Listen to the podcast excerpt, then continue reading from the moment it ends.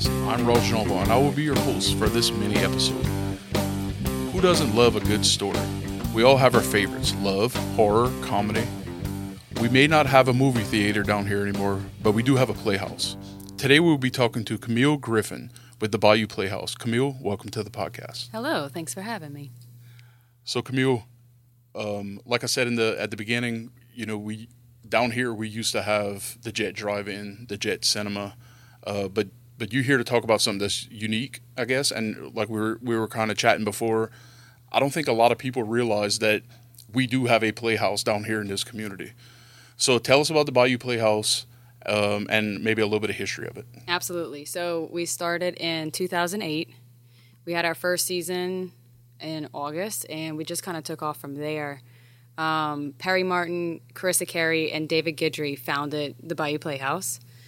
Um, in 2016, my mom and I really took over. Mm-hmm. Um, I started taking over the children's program, and that was that's where my heart lies. Mm-hmm. And it just it, it took it took theater for me to a next level. Okay. Um, children's theater it has my heart it will always have my heart and then when covid happened it broke my heart because i could the, the kids didn't have a place to go right nobody had a home anymore i didn't have a home anymore um, i was always an outcast so having the theater was just like my my nest mm-hmm. um, and giving a home for kids that are outsiders in school was just a nice thing to have and when ida came, it really just solidified not having a place for anybody. So we were gearing up for a Christmas show, and we were all really excited. And then August came, and the hurricane was like, I think right. I have different thoughts about right. that. And she just completely destroyed the building. She mm. ripped off half of the roof, and the town of Lockport was just like, it's too much for us to handle. They didn't close anything up. And she's been open to the elements ever since. Mm.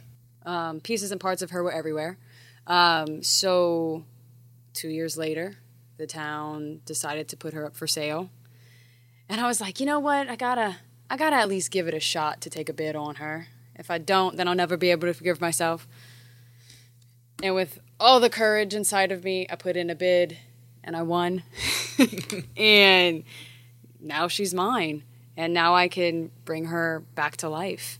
That's awesome. Yeah, yeah. So, so you talked about how important the Playhouse was to you. Where did you, your interest for theater come from?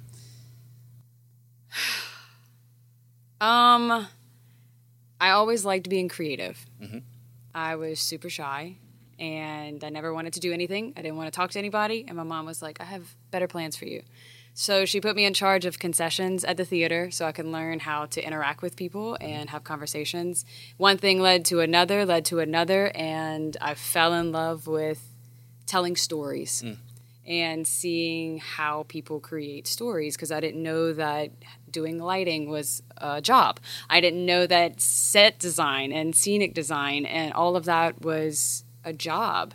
I was like, this is really cool. Right. I want to do this for forever. I think a lot of people don't realize what goes on in the back end yeah. to put out a production. To, yes. Right. And making a show come to life was everything. It was the magic behind life. And I was just like, I want I was addicted to that magic. That was the seed. Yeah. yeah. So that's how that growth kept going. And yeah, that was how I'm here. Awesome. So you guys now have the Bayou Playhouse. Um, what is the goals and the future? Like, what do you see in the future for the Bayou Playhouse? For the Bayou Playhouse, I would love it to be a performing arts center. Mm-hmm. I want it to be um, a home for musicians. I want it to be a home for artists, theater, children. I want a place for everybody to be able to come to and experience art. Mm-hmm in whatever in whatever fashion that may be whether it's theater whether it's music whether it's something i don't even know that's out there painting whatever um, that's what i see for it in the future i just want it to be a performing arts center for everybody and the community that's awesome because i, I think that we have so much more that we can do with this community and without people like you that are stepping out and doing you know doing something different to try to infuse something else into the community uh, we're not going to get there so right. I applaud you for you. you. know trying to do something different and and give some kids an, an, avenue. You know, like we had Skip Sherman here a few weeks ago, and he was talking about how he got into acting, Mm-hmm. and that was it was kind of like an afterthought for him. I mean, he was he was working in the oil field and doing his job, and it just kind of fell in his lap. And I mean, it's taken off for him, and it's Right. something that he's always wanted to do, just never had the opportunity to, do, it. Yeah. absolutely, absolutely. And when we were doing shows, we had Lance Nichols, Dane Rhodes, Janet Shea, these big time film actors also sharing the stage with locals. locals. That's awesome. And it just helps to integrate all of that together and you get a chance to network. And I don't think that's a big thing down here. That networking isn't as strong as what it should be because we have a lot of great talent down here. That's right. So I, I'm hoping to bring all of that back plus some. Awesome. So, you guys have an event coming up, which is the purpose of why we're here today. So, explain us what the Playhouse Arts Market is and what you guys have in store for us. So it's it was originally going to be handful of friends and vendors coming out, and now it's turned into 40 plus arts vendors, 40 plus crafts vendors. We've got food coming. We've got food trucks from New Orleans. We've got food trucks. We've got Brooks Snow World coming in from Houma. We've got all the food coming in, and we have Benjamin Bruce is coming sing for us. We have Emma Lodrigue coming to sing for us, and we have Good Feelin' coming out and closing the night as our headliner band. So it's a and it's a day from two to eight, so it's six hours of fun, and it's just a celebration that we're back. Hey guys, hope you missed us because we got some cool things in store. So, are they going to have tours of the of the building? No, the building is closed. Um, just because it needs to be cleaned yeah. and all that good stuff. It's kind of funky in there. Gotcha. Um, but yeah, we've got a really cool sponsor for our stage. It's the state rep Joe Orgeron stage. So he's repping our stage, and the bar. of course.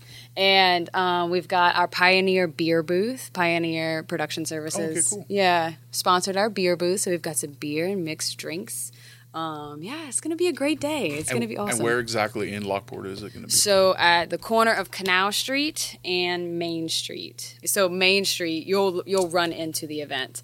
We close Main Street, and part of LeFou Street has some vendors on it. It's it's a it's a block party. it's Okay, a cool. festival. yeah, yeah. Yeah.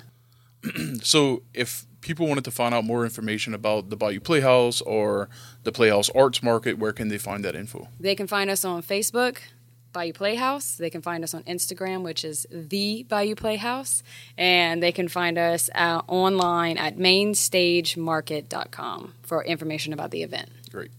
And once again, the event will be from 2 to 8, This Saturday, August 26th. 26. Yeah. Thank you. Yeah.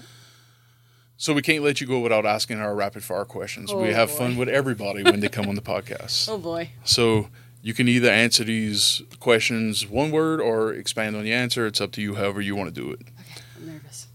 Um, so, the first question is if you have one final meal, what would it be and who would cook it? Steak and potatoes. It has to be rare and it has to be very delicious, soft, creamy potatoes with a little bit of steak gravy on it. I have no idea, but the best steak chef on this planet has to cook it. See, everybody's like, my mom can cook the best thing.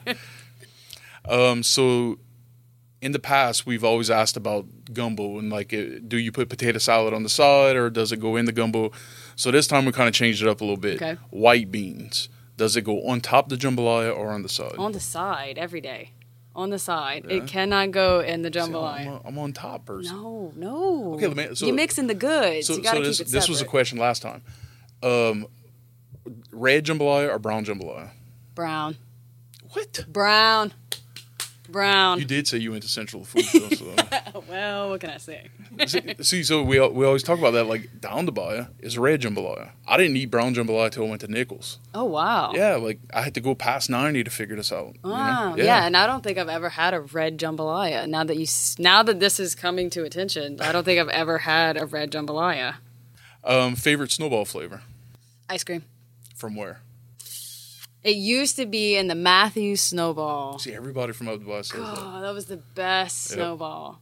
Now it's hard to find. Yeah. Uh, jar roux. Do you use it or never use it? Never. Make your own. You a fresh roux person? Yeah, I Okay. like me some fresh roux. There you go. Just tastes better. and it stinks so good. It does. You know it what I mean? really Like, does. It, it stinks, but then it's like God. It's a, it It's warms good- my yeah, heart. You know yeah. what I mean? Oh, the holidays are here. Oh, it's cool weather. Yeah. Right. Uh, so the last question: You're at a down the bayou wedding reception. What song do you expect to hear? Tina na. Amen. Amen. like that's, the go-to. It is. Awesome. If you don't hear it, is it really a down the bayou wedding? I mean, It- the marriage isn't gonna, be, it- gonna it's- even it's- last. you Exactly. know?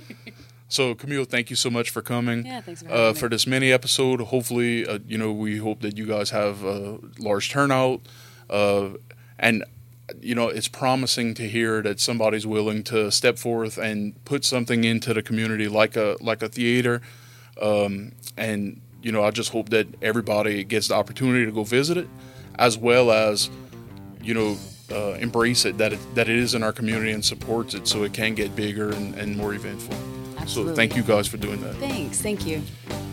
So that'll do it for the DTB podcast. Thank you, Camille, for coming and tell us about the cool things you have going on at the Bayou Playhouse. Be sure to follow and subscribe to the DTB podcast on Apple, Google, Spotify, or wherever you listen to podcasts. You can also get more content by following us on Facebook, Twitter, TikTok at the DTB podcast. I'm Raj Jambon. Thank you for joining us, and we'll see you next time.